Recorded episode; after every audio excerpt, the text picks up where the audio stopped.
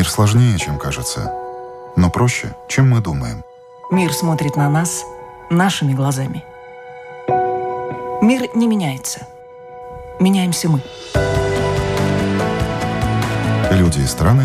Специальная проекция Латвийского радио 4 «Портрет времени».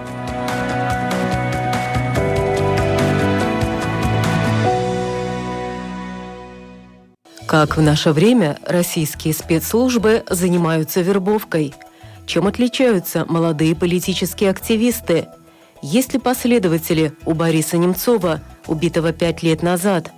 Каково это быть политическим беженцем в Литве и работать журналистом, не зная хорошо литовского?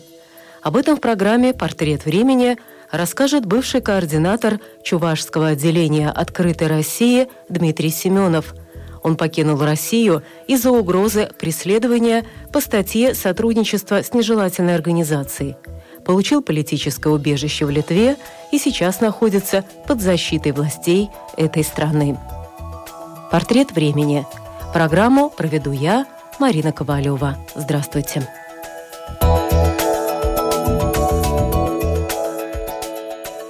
Еще когда я учился в школе, когда был совсем-совсем маленький, я очень любил смотреть разные спортивные передачи, и тогда мечтал стать э, спортивным комментатором, и до сих пор там мои родственники об этом вспоминают, особенно сейчас, когда я уже работаю журналистом. А потом э, я думал поступать на факультет журналистики, но в итоге я таки туда не поступил и пошел на исторический факультет. А, Это Дмитрий Семенов рассказывает мне о том, с чего начинался его путь в политике и в журналистике – он проявил себя столь ярко, будучи воодушевлен Немцовым и Ходорковским, что впал в немилость властей и был вынужден покинуть Россию. Мы беседуем в Таллине, куда Дмитрий приехал на задание уже как журналист, а не политический активист. И как раз в тот день, когда он публично сообщил о том, что получил в Литве статус политического беженца. В качестве журналиста он впервые попробовал себя в 2013-м, когда, живя в Чувашии, устроился на работу корреспондентом в службу новостей к Александру Белову, ныне главный редактор интернет-издания «Правда ПФО». Но проработал там недолго, всего два с половиной года, а потом ему представился шанс. А потом в 2016 году я оттуда ушел, э, тогда были выборы в Государственную Думу, и э, я туда баллотировался, я выиграл конкурс, который объявил Ходорковский, который сказал, что поддержит там 20 с лишним кандидатов по всей России по итогам конкурсного отбора. Вот я в число этих там 24, по-моему, э, людей попал, и, соответственно, пришлось уйти с работы, ну, потому что избирательная кампания это 24 э, на 7, full тайм там несколько месяцев подряд. Э, вот. А как вы думаете, что вам помогло победить в этом конкурсе? Я попал, буквально запрыгнул уже в последний вагон. Там было условие, нужно было заполнить заполнить анкету, а, рассказать о себе, и самое как бы главное такое было, нужно было записать видеоролик, как бы якобы вы кандидаты и обращаетесь к избирателям. Ну вот несколько месяцев был кандидатом э, в Государственную Думу, шла избирательная кампания, э, ну а после этого э, как бы закончились выборы и нужно было опять что-то начинать делать, чем-то заниматься. Ну и в итоге продолжилось мое сотрудничество с Михаилом Ходорковским, до недавних пор оно длилось. А сотрудничество в чем заключалось? Ну я занимался в рамках движения, которое вот после этих выборов, в которых я участвовал, кандидаты, которые вот были отобраны, решили создать общественное движение, которое получило название «Открытая Россия». Э, и я в нем э, избрался в Федеральный совет из 11 человек. Э, вот, и занимался в основном развитием региональной сети. То есть в тот момент, это вот 17 год полностью, у меня там каждые выходные были постоянные командировки в разные регионы, открытие учредительных конференций, поиск людей, как бы помощь там в документации, все вот это вот. Вот, но в 2018 мне пришлось покинуть Россию, и я оказался в Литве. Вот об этом поподробнее. Да. Почему вы решили покинуть Россию? А, ну, дело в том, что когда я занимался политическим вот этим активизмом в России, а надо сказать, что Ходорковский это как бы не первое мое как бы, да, сотрудничество в политике. Я вообще с 2010 года занимаюсь активизмом, там состоял и в партии Народной Свободы Бориса Немцова, Михаила Касьянова, там в движении «Солидарность». И на протяжении всего этого периода постоянно происходили различные сложности с правоохранительными органами, так называемый Центр по противодействию экстремизму в России, который называется еще политической полицией, который именно занимается всей оппозицией. С их стороны были постоянные какие-то попытки, как это я сейчас понимаю, завербовать тебя. А приведите, пожалуйста, несколько конкретных примеров, как это происходит. Да. Я думаю, что слушателям просто это очень интересно. Вам звонят, приглашают на встречу в бар или случайно подходят там, где вы уже сидите за чашкой кофе. Как это сейчас происходит в 21 веке? Все мы читали шпионские книги, но вот как это происходит сейчас? Это было следующим образом, ну, в плане со мной, я думаю, со всеми такая отработанная схема. Только вот первые митинги, на которые я начал выходить в 2010 году, это были митинги в рамках стратегии 31, когда еще там вся несистемная оппозиция, там от Лимонова, там до левых и до либералов вместе выходили каждое 31 число в защиту 31 статьи Российской Конституции, которая гарантирует право на свободу собраний. Вот. И первые два митинга, как я вышел, а поскольку я там из провинциального небольшого города, и на эти митинги у нас выходило там, ну, 30, там, 40, 50 человек, и как бы все одни и те же. А тут появляется какой-то новый человек, и, соответственно, на все эти митинги везде по всей России всегда ходят сотрудники центра Э, которые с камерой как бы снимают, ведут оперативную работу. Ну и они видят, что появляется какой-то новый человек. И там на какой-то второй раз, как я вышел, они подошли ко мне и сказали, что э, мы бы хотели с тобой поговорить, наш начальник хочет с тобой познакомиться. Вот. И в какой-то день э, они приехали ко мне, а тогда как раз я еще учился студентом, и у нас была практика перепись населения. И вот они приехали в этот участок, где я проводил эту перепись населения, повезли меня в свой отдел, и пока мы ждали, пока придет их начальник, э, это были какие-то отвлеченные разговоры там на историю, на политику, вообще как бы такой э, soft power. Потом приходит человек, как выяснилось, их начальник, который долго не церемонился со мной, и он просто сказал буквально две фразы. Он сказал то, что ты учишься у нас где, в Чувашском государственном университете? Я такой, да. Ну вот еще раз на митинг выйдешь, больше там учиться не будешь. Я говорю, я могу это воспринимать как угрозу, но воспринимай как хочешь, и он ушел. Вот. После этого, как бы, у меня еще не было большого опыта, я не знал, что делать, посоветовался со своими московскими коллегами, которые мне сказали, ну, если ты хочешь, надо раздувать шум. Тогда мы раздули шум, и тогда в России был уполномоченный по правам человека Владимир Лукин.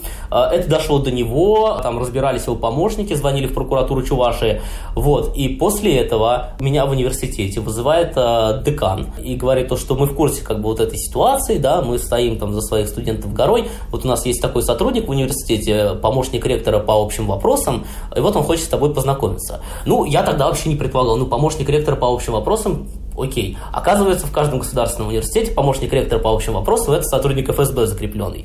И вот э, я прихожу к нему на беседу, и он тоже начинает, да, конечно, ты имеешь право выходить, мы ни в коем случае своих студентов не ограничиваем, там никто тебя там не будет отчислять, там все хорошо. Там. И он как бы входил-входил в доверие, и периодически, ну, давай, моя, говорит, работа заключается в том, как бы, чтобы не было никакого вот этого экстремизма, там всего там э, в э, университете, я там часто там беседую там с студентами с Кавказа, там с иностранцами, иностранцами, вот.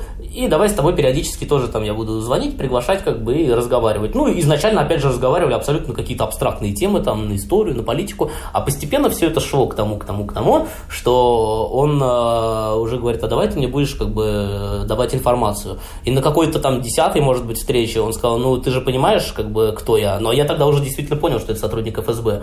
А была конкретизирована, какая информация их интересует? Активисты или планируемые мероприятия? Что конкретно? Все, все, планируемые мероприятия. Если вдруг там будут какие-то несанкционированные перформансы, чтобы заранее их предупреждали, при этом там гарантировал, что никто об этом не узнает, как бы. Потом я ушел в армию после университета. Попытка такая же вербовки уже происходила и в армии. Но мне вот интересно, да. когда шел период вот этих переговоров, это все-таки было время, когда надо было сдавать и сессию, какие-то зачеты. Отражалось ли это на оценках? То есть тогда уже начали преподаватели топить, или все-таки это пока оставалось на словах? А, я прекрасно понимал, что это может повлиять а, на мою учебу. Это как раз уже был вот четвертый, пятый курс, выпуск практически. И поэтому я как бы сильно тоже не обострял. Я ходил к нему на беседы. А, и, ну, как бы сотрудничества там не было, что я ему что должен был сливать. Но как бы на беседу ходил, я говорил, если что, я там ничего не знаю. Там бывали случаи, как раз тогда были митинги болотные, 11-12 годы, и у нас в регионе они тоже проходили. И он мне, я помню, на беседе показывал там фотографии, там, а вот этого знаешь, а вот этого знаешь, а я даже если знал, я говорю, не, не знаю, не, я в первый раз вижу. Как бы. Они там хотели идентифицировать людей, которые вот в первый раз вышли, там, студентов. И еще один э, вопрос. Куда попал служить политический активист? Да, это, это ирония судьбы, да. Я служил во внутренних войсках, э, которые сейчас Росгвардия в Москве и в Тамбове. Ну, меня переводили постоянно из части в часть, это тоже было по указанию ФСБ. В, в армии тоже сотрудник, там, прикрепленный к каждой части есть ФСБшник, И они тоже э, вызывали на беседы. И... Но это были только беседы, не было какого-то физического воздействия? Физического не было, было моральное воздействие, потому что когда там э, при беседе с этим сотрудником ФСБ при дивизии, который мне вот это вот сотрудничество предложил, я так сказал ему тоже так мягко, не обостряя, ну, мне надо подумать. А он сказал, а у тебя варианты какие? У тебя вариантов нету. Ты находишься в закрытом сообществе, ни интернета, ни телефона. А я это понимал, поэтому я и сказал, что мне надо подумать. И по возвращении из армии и по возвращении из армии, там был тоже такой момент, что вот я когда уже выходил из части, все, вот, дембель, я должен был встретиться опять с этим ФСБшником при части, обсудить якобы дальнейшее сотрудничество. Но там за 10 минут до выхода я просто выключил телефон, а он мне там названивал, и просто другим путем, как бы, чтобы на него не нарваться, просто ушел. А после этого они, видимо, поняли, что это бесполезно, как бы нянчиться со мной и пытаться э, завербовать. И, соответственно, после этого начались постоянные уже на меня административные дела за всякие публикации в интернете. А за какого рода публикации, например? Ну, например, есть в России такая статья в административном кодексе «Публичное демонстрирование нацистской символики». В каком там, случае они применили эту статью по отношению к вам? В любом применяют. Например, был такой случай там, в каком-то там 11 12 ну, в 13 может быть, году, я не помню сейчас, на футбольном матче играл тогда Шинник Ярославский со Спартаком. А фанаты Спартака на гостевой трибуне развернули флаг со свастикой. Об этом написал там и спортивные издания, об этом писал там и телеканал «Дождь», и Борис Немцов это репостил с комментариями, ну, это какой-то ужас и кошмар. Но я тоже репостнул с комментарием, что, ну, блин, ну, так делать нельзя. Ну, неважно, как, в каком контексте, если у тебя появляется свастика, они уже автоматически... Даже если, ты, ты это, осуждаешь. Даже да. если ты осуждаешь. Да, да, да, да, да. Еще какой-нибудь пример? Фотография на тот момент народного губернатора Донецкой Народной Республики Павла Губрева. Старая его фотография, когда он стоял в движении «Русское национальное единство», и их там, его повязка вот этого движения РНЕ, это не свастика классическая, но там в статье говорится там символика до степени смешения. И вот она подпадает под нее, например. Вот, то есть, как бы к Павлу Губреву вопросов нету, что он эту фотографию там где-то когда-то выложил, а ко мне как бы вопросы есть. Какие еще меры воздействия применялись? Э, в 2015 году все это вылилось в уголовное дело по 280 статье «Публичные призывы к осуществлению экстремистской деятельности». Вот, э, тогда я был осужден, э, признан виновным, и мне присудили штраф 150 тысяч рублей. Но мне тогда повезло, потому что это был 2015 год, амнистия в честь юбилея Победы, и моя статья подпадала под амнистию, то есть штраф мне выплачивать не нужно было. А затем Продолжались различные административные дела. У меня там куча административных дел есть за публикацию, в которых была фотография депутата Госдумы сейчас Виталия Милонова, футболки «Православие или смерть», а лозунг «Православие или смерть» в России признан экстремистским. И, соответственно, так как он появляется у меня, там, Милонов в футболке с этим лозунгом, значит, это распространение экстремистских материалов, административная статья. Там доходило, кстати, до смешного, а за Милоновым там меня 4 или 5 было административных судимостей, и вот одно из дел было за то, что, в общем, об этом постоянно писали СМИ, и, соответственно, СМИ там в, своей, там, в своем последнем абзаце да, э, всегда пишут там стандартную фразу. Напомним, ранее Дмитрия Семенова оштрафовали за репост публикации с фотографией депутата Виталия Милонова с лозунгом «Православие или смерть». Я как бы в какой-то СМИ репостнул к себе, и так как в этом СМИ написан этот лозунг, меня снова привлекают. И как бы журналисты начали шутить и сделали такую конструкцию, что э, Дмитрия Семенова привлекли к ответственности за репост э, репоста о том, как бы, как его привлекли к ответственности. Вот как бы такая вот конструкция была. Вот. А потом в России ввели такую статью э, «Участие в деятельности нежелательной организации». И сразу же признали открытую Россию, в которой я как раз состоял и состою, а, нежелательной организацией. Это административная статья, но есть и уголовная. Если у вас вступают в силу две административные, то потом на вас могут взводить уголовное по 284.1. А это уже реальный срок какой? Это уже до 6 лет. Э, вот. Угроза реального срока тюремного заключения привела Дмитрия Семенова в Литву. Решение было принято молниеносно, и он остался в этой стране, как говорится, с одним чемоданом. Дмитрий Семенов признал, что Литва рассматривает просьбы о политическом убежище довольно быстро, до года, тогда как, например, в Швейцарии решение можно ждать годами. И как раз-таки у меня получилось так, что была в 2018 году конференция в Литве «Открытой России», на которую я поехал. Я должен был возвращаться обратно домой, у меня был билет, у меня не было вещей там, кроме там пиджака там на конференцию. Э, вот. Но там была такая ситуация, что вот я прилетаю домой утром, а в обед у меня суд, апелляция по второму делу, 99% что оно вступает в силу, и, соответственно, уже еще не было ни одного уголовного дела. Мы не знали, как бы будут они заводить, не будут, но как бы теоретически такая опасность была. И поэтому в день, когда я должен был вылетать из Вильнюса, вечером у меня был самолет, утром было совещание с нашими адвокатами и конкретно по моему кейсу. И они сказали, что ну мы советуем все-таки пока не лететь. И вот так вот я и остался в итоге в Вильнюсе. И как оказалось, это было скорее всего правильное решение, потому что они в итоге стали возбуждать уголовные дела по этой статье. А, там вот, например, моя подруга и коллега Анастасия Шевченко в Ростове-на-Дону уже там более более года находится под домашним арестом, но в, а отличие от Шевченко, у меня нету там э, несовершеннолетних детей, и у меня была уже судимость по похожей статье по тяжести, так что у меня бы, скорее всего, мера пресечения была СИЗО. То есть получается, что Литва – это неосознанный выбор и стечение обстоятельств, что вы решили осесть именно там. Да, это стечение обстоятельств. Э, изначально вообще предполагалось... Ну, то есть не было такого, что я вот запланированно там собрал вещи и уехал из России. Я просто поехал на конференцию и не вернулся. То есть были буквально с одним чемоданчиком? Был буквально вот, да, в котором там был пиджак, как бы и все. Потом я, мне уже вещи там привезли. И вы сразу же попросили политическое убежище? Нет, нет, нет, я сразу не просил политическое убежище. Я сначала жил Изначально предполагалось, что Литва будет э, таким временным как бы местом, там буквально на месяц, может быть, а потом там, ну, как бы получится, может быть, пристроить меня в какую-нибудь образовательную программу, там, долгосрочную на годик, там, где-нибудь в Праге или в Берлине. Вот. Э, но в итоге с этим все как-то затянулось. Тогда было как раз там, ну, почти лето уже, период отпусков, э, и все это надолго затянулось. А я в Литве как-то очень сильно освоился, мне очень понравилось. И, соответственно, я нашел подработку как раз в журналистике, и я теперь как бы уже и не хочу никуда из этого уезжать. Но ведь вам же сразу надо было там как-то жить, а у вас с собой всего один чемодан, определенно какая-то сумма денег, не знаю уж насколько она большая. Как вы справлялись первое время? Кто вам помогал? Первое время было тяжело. Там первые две-три недели я жил вообще по хостелам разным.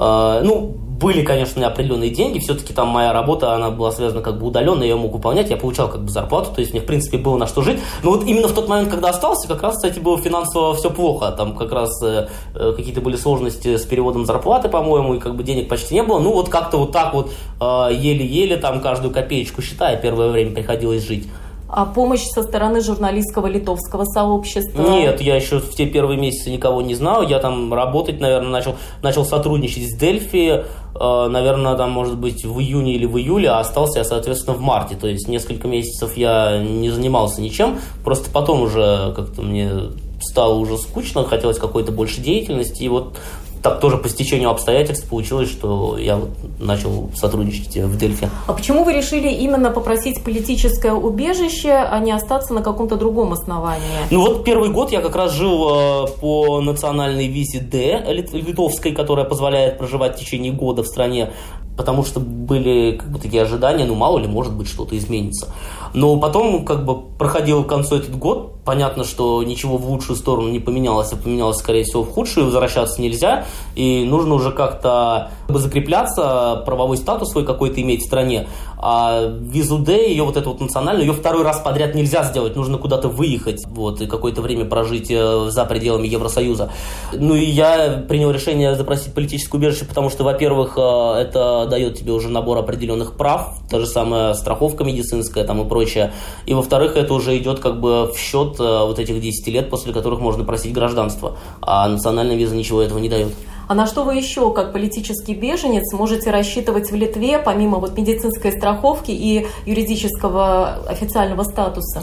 Ну, э там, получается, вот сейчас как раз я прохожу программу интеграции, которая длится один год, и в рамках этой программы интеграции э, есть разные организации, типа Красного Креста или Каритаса, в которых как раз эти программы проходятся, которые, собственно, как бы тебе помогают, ну, с различными вообще бытовыми вопросами, которые у тебя могут возникнуть. Понятно, что я в Литве уже на тот момент, как получил убежище, прожил полтора года, и, в принципе, я там везде уже почти ориентируюсь, но, тем не менее, там, э, допустим, то же самое найти квартиру, которую ты уже должен снимать существовать официально и быть в ней зарегистрирован, это вот помогали они. Плюс вот в течение вот этого вот года интеграции тебе полагаются бесплатные курсы литовского языка, которые я сейчас посещаю, ну и небольшие социальные пособия в течение года. То есть первые полгода выплачиваются там что-то типа 240 евро в месяц, а вторые полгода в два раза меньше, там 120 евро в месяц. Вы упомянули, что первым местом работы в Литве это был портал Delphi, но в странах Балтии очень трудно представить себе, что человек, не владеющий местным языком, может найти работу, особенно в журналистике.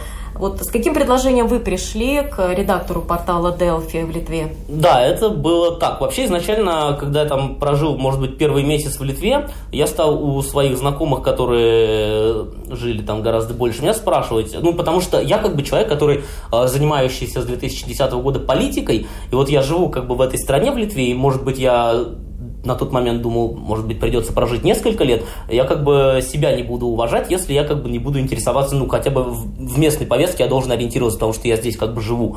И я начал спрашивать, слушайте, а какое можно читать СМИ на русском языке, ну, без российской пропаганды даже, которая более-менее объективно освещает э, э, положение дел в стране, и я буду понимать как бы расклад там на политической, политической обстановке. Ну, мне сразу сказали, ну, читаю это Рудельфи, русскую версию.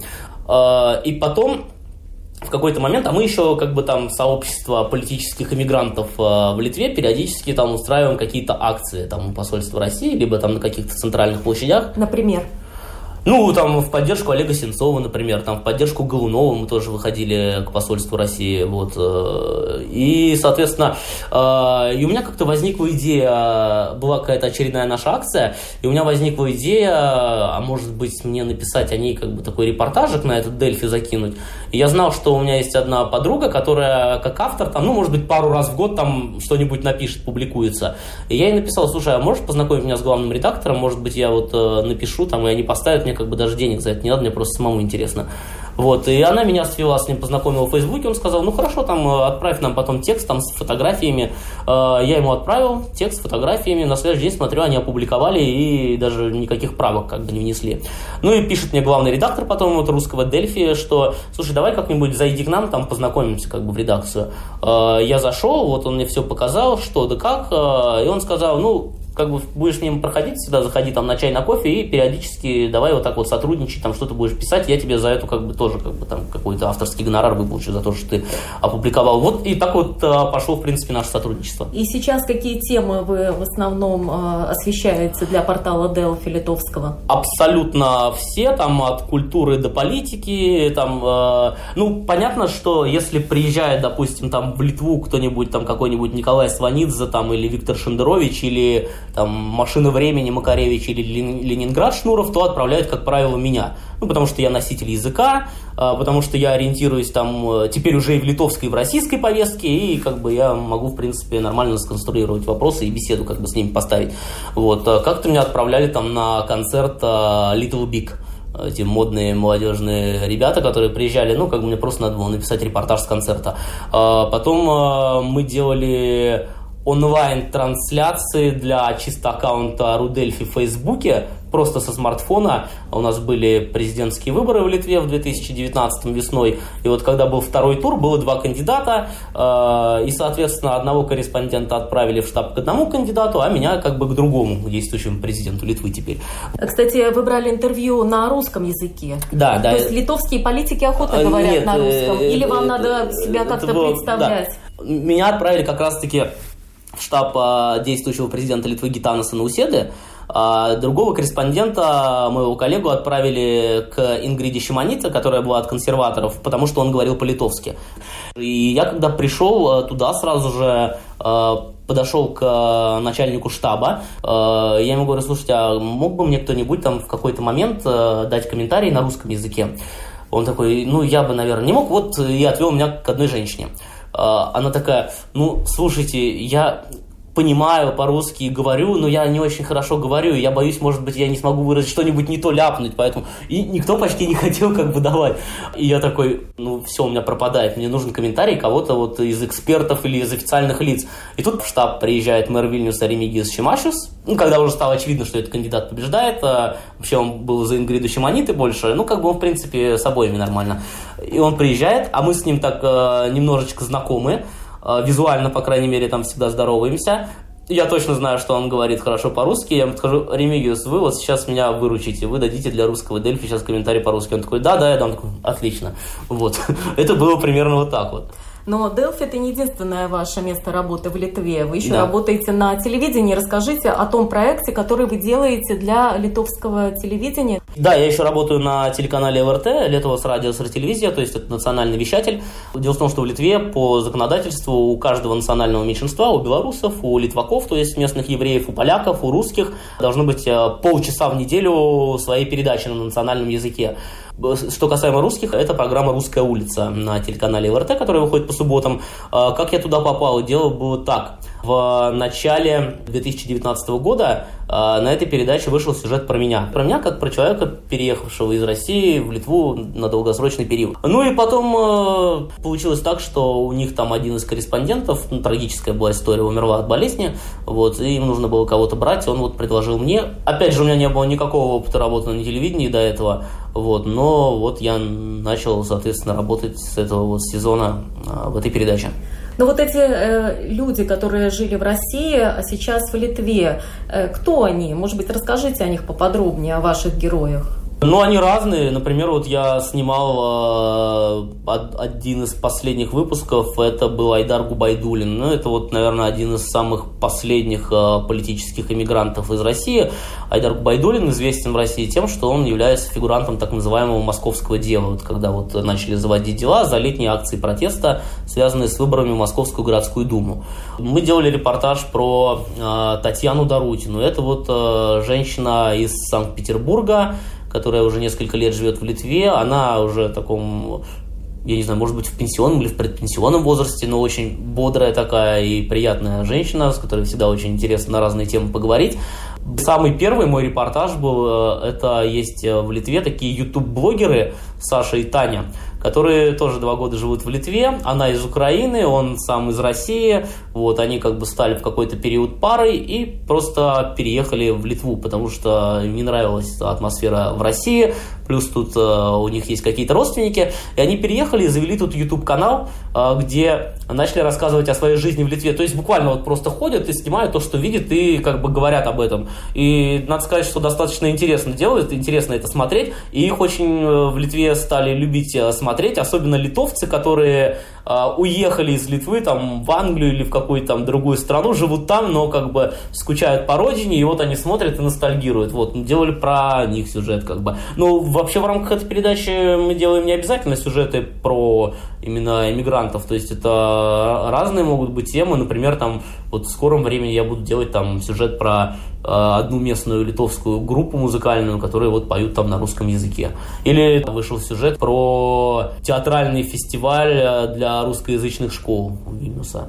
Но вот те люди, о которых вы упомянули, некоторые из них общественники, продолжают ли они делать что-то, чтобы изменить ситуацию э, ну, в той же России, с которой они приехали, заниматься общественной деятельностью, направленной на изменение ситуации в России? Да, именно все активисты, которые именно по политическим причинам э, уехали, опасаясь преследования, они продолжают э, вести какую-то деятельность удаленно, в интернете. Например, тот же самый Айдар Губайдулин, он, находясь здесь, он вообще как бы айтишник, вот, э, и он делал вот сайт Арестанта 212. Это вот э, люди внесли такую инициативу, чтобы поддерживать людей, которых привлекают к ответственности. Они там э, распространяют информацию, новости, призывают приходить на суды, собирают там фандрайзинг и донаты. Вот, Татьяна Дарутина тоже там ведет какие-то там группы в Фейсбуке, связанные там с российской оппозицией. Ну и плюс мы, как правило, там всегда там находим время, если и проводим там какие-то акции, допустим, если какая-то общероссийская акция, и плюс там они проходят, соответственно, и в других там э, странах, э, то есть э, русские иммигранты выходят в посольство России в своих странах, мы, как правило, тоже это поддерживаем. Вот, наверное, ближайшее это будет годовщина убийства Бориса Немцова. Борис Немцов для Дмитрия Семенова особая фигура. И не только потому, что он был активистом его партии «Народной свободы». Когда над Дмитрием сгустились тучи, Немцов проявил участие, обещал поддержку. 27 февраля 2015 года, день убийства Бориса Немцова, стал тревожным сигналом. Надо же, даже он не смог себя защитить, подумал тогда Дмитрий. Как вы считаете, дело Бориса Немцова, есть ли его продолжатели в самой России и кто они? Могли бы вы назвать их? Ну, сложный вопрос. Вообще, как бы с убийством Бориса Немцова, ну, это многие сейчас признают, что Бориса Немцова не хватает в российской оппозиции, потому что это человек, который действительно мог э, объединить людей, мог там за один стол переговоров посадить там условного там Сергея Удальцова из Левого фронта там и кого-то там из русских националистов. Вот. А сейчас э, объективно нет такого вот объединяющего человека. Есть несколько лидеров, э, тот же Алексей Навальный, там Дмитрий Гудков, Илья Яшин. Но вот какого-то именно такого объединяющего, такой фигуры масштаба Бориса Немцова такого нету, и поэтому э, это очень печальная история, действительно не хватает человека. Э, я запомнила Бориса Немцова по одному очень короткому блиц-интервью в Страсбурге в Европейском парламенте, когда я задала ему вопрос, пожалуйста, назовите врагов демократии в России. И это единственный, наверное, человек на моем веку, который не отделался общими фразами, а он конкретно перечислил 5-6 фамилий. Это, естественно, Путин, но не он один. Это Сурков, это человек, который ответственный за цензуру в стране, за фальсификацию выборов, за поддержку хунвейбинских молодежных организаций. А, кстати, прибалтийские страны знают, что это за организации. Это нашисты, так называемые. Это Якименко, который, собственно, был лидером одной из этих хунвейбинских организаций, а именно движение «Наше». Вот, с уголовным прошлым человек, которому, кстати, въезд в Европу уже запрещен. Слава тебе, Господи. Вот, э, человек, который состоял в Люберецкой преступной группировке, сейчас является очень близким к Путину человеком. Ну и, кроме того, это Чуров, который председатель избирательной комиссии. А также это набор людей, которые уничтожили своими действиями э, окончательно суд в России. Это судья Данилкин, который приговорил Ходорковского к 14 годам лишения свободы, а также прокуроры, которые фабриковали это дело. Вот я думаю, что этот список короткий. По поводу каждого из этих вышеназванных людей можно детально составить досье, так, чтобы каждый депутат Европарламента понимал, почему именно эти люди не должны, например, получать визу в Евросоюз. Вот. И для них это будет очень болезненное решение. Они же как? Они хотят там э, творить все, что угодно в России, а вообще-то жить-то, отдыхать, посылать детей учиться. Они хотят в Европу. Вот. Как только им этот кран закроют, я вас уверяю, в стране гораздо быстрее демократия наступит у нас и покой. Да, Борис Немцов. Как вы думаете, почему сейчас э, трудно найти людей, которые могут перечислить всех врагов демократии поименно? Потому что они знают, чем это может закончиться? Я не знаю, тут на самом деле очень много факторов. Э, наверное, там каждый для себя какие-то очерчивает там рамки и границы, за которые переходить нельзя. Плюс сейчас совершенно изменилась э, структура как бы и состав, качественный состав вот людей, которые выходят на акции. То есть людям сейчас не нужен лидер. Э, власть, кстати, этого не понимает российская, когда периодически там вот этим же летом прошедшим там перед какой-то акцией всех лидеров задержали и думали, что народ не выйдет, а народ все равно вышел. То есть времена изменились. Я думаю, поколение новое выросло, которое более смелое, что ли, я не знаю. То есть в двух словах, что было характерно для политических активистов, общественников, скажем так, пять лет назад и сейчас, то, как вы это видите? А, ну, сложный вопрос. Просто сейчас поколение совершенно, оно более вот, действительно смелое. Оно может быть, э, например, там, если я по себе говорю и по тем людям, которые там в те годы приходили, когда я приходил в протест, у нас как-то было, может быть, может быть, меньше смелости, но у нас как-то было более идеологизировано, структурировано все в голове. Сейчас я абсолютно понимаю, что как бы у молодежи может быть в голове абсолютный бардак, они просто интуитивно понимают, что страна идет не туда, они 20 лет, там, всю свою сознательную жизнь жили при одном президенте, в принципе, им терять нечего. Большая их часть, особенно в провинциальной России, никогда не была за границей, им, как бы, они всегда жили в таких условиях, там, да, где там зарплаты там, по 15 15-20 тысяч в их регионе, э, нет особых перспектив, и вот это вот как-то интуитивно заставляет их выходить, потому что они понимают, что страна движется не туда, и хуже уже некуда, нам условно нечего терять. Но при этом какой-то структурированной там, может быть, идеи в головах у них может и не быть. А вы можете сформулировать, что сейчас в России не так и что надо изменить? Ну, вообще обычно я на этот вопрос отвечаю так. А, так как я сторонник там демократических либеральных взглядов, для меня вообще важны три вещи, которые должны работать как механизм, и тогда как бы в стране будет там какая-никакая демократия. Это независимые свободные СМИ, это честные выборы и это независимые суды. В России как бы нет ничего из этого перечисленного. Я думаю, что если вот эти три вещи в России э, будут работать так, как они должны работать э, в нормальных, э, цивилизованных, демократических европейских странах, то все в плане свобод, в плане уровня жизни, все будет улучшаться. Сейчас 2020 год. Портрет времени. Вот несколько штрихов этого времени вашими глазами, глазами россиянина, и уже вашими глазами, но как уже частично литовца. Ну, что касаемо россиянина, то поскольку я уже там два года практически не живу, э, и я это на себе ощущаю, это действительно так, а все-таки теряется связь с реальностью, ты уже немножечко оторван, ты не ощущаешь, э, что происходит внутри, потому что ты там, в принципе, не живешь. Но вообще, по отношению к России, я, конечно, пессимист, а абсолютнейший пессимист. Я считаю, что ничего хорошего там не будет а, ни в 2020, ни в 2021 году, а все будет только ухудшаться. И вот эти вот поправки последние в Конституцию, это как бы понятно, что Путин делает себе задел, чтобы оставаться пожизненно, там неважно, как будет называться его должность, но пожизненным властителем страны ну, сейчас мне забавно так наблюдать, когда я вот вижу, как рассуждает вот эта вот молодежь, которая сейчас выходит на протесты, э, которая говорит, все, сейчас уже будут скоро кардинальные перемены, как бы мы это чувствуем. А я смотрю с, с высоты как бы своих прожитых лет, а у меня такое ощущение было еще в 11-12 году, когда была болотная Потом там э, Навальный, он вам не Димон. Сейчас вот Мосгордума, и после каждого витка вот этого вот протеста, когда народ выходит на улицы, все становилось только хуже, хуже, хуже с 2011 года, с 2010 года. Никаких улучшений не было. Поэтому я абсолютный пессимист. А, и, кстати, литовцы все в основном, кто интересуется вообще политикой, в том числе Россия, они как бы разделяют такие взгляды. Они тоже со стороны смотрят, и они являются абсолютными пессимистами и ничего хорошего от России не ждут. Например, в Литве действительно очень боятся этой вот э, угрозы со стороны России. А в целом, говоря о нашем времени, что вас э, вселяет самый большой пессимизм и что вас вселяет самый большой оптимизм? Пессимизм у меня вселяет, наверное, мой, так сказать, э, политический опыт. А оптимизм у меня вселяет все-таки вот это вот новое поколение россиян, молодежи, которые выходят на акции а свое будущее вы связываете с какой страной? А я с Литвой связываю в данный момент. Но вообще я не хочу возвращаться в Россию, даже если там поменяется власть. Ну, даже если поменяется власть, во-первых, это произойдет еще непонятно когда, может быть, там через 5-7 лет.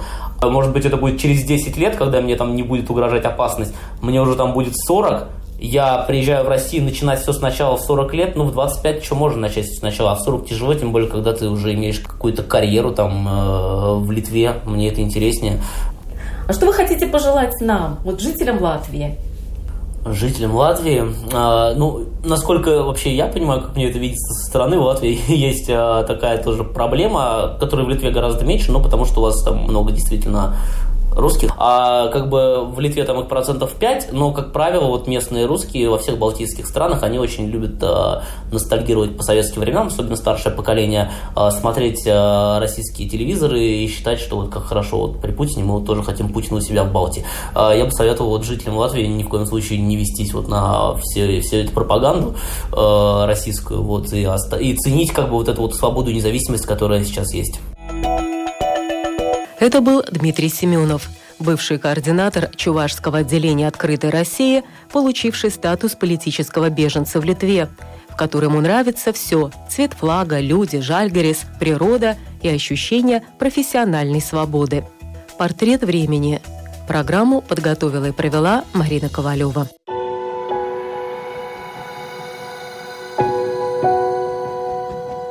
Люди и страны Специальная проекция Латвийского радио 4 «Портрет времени».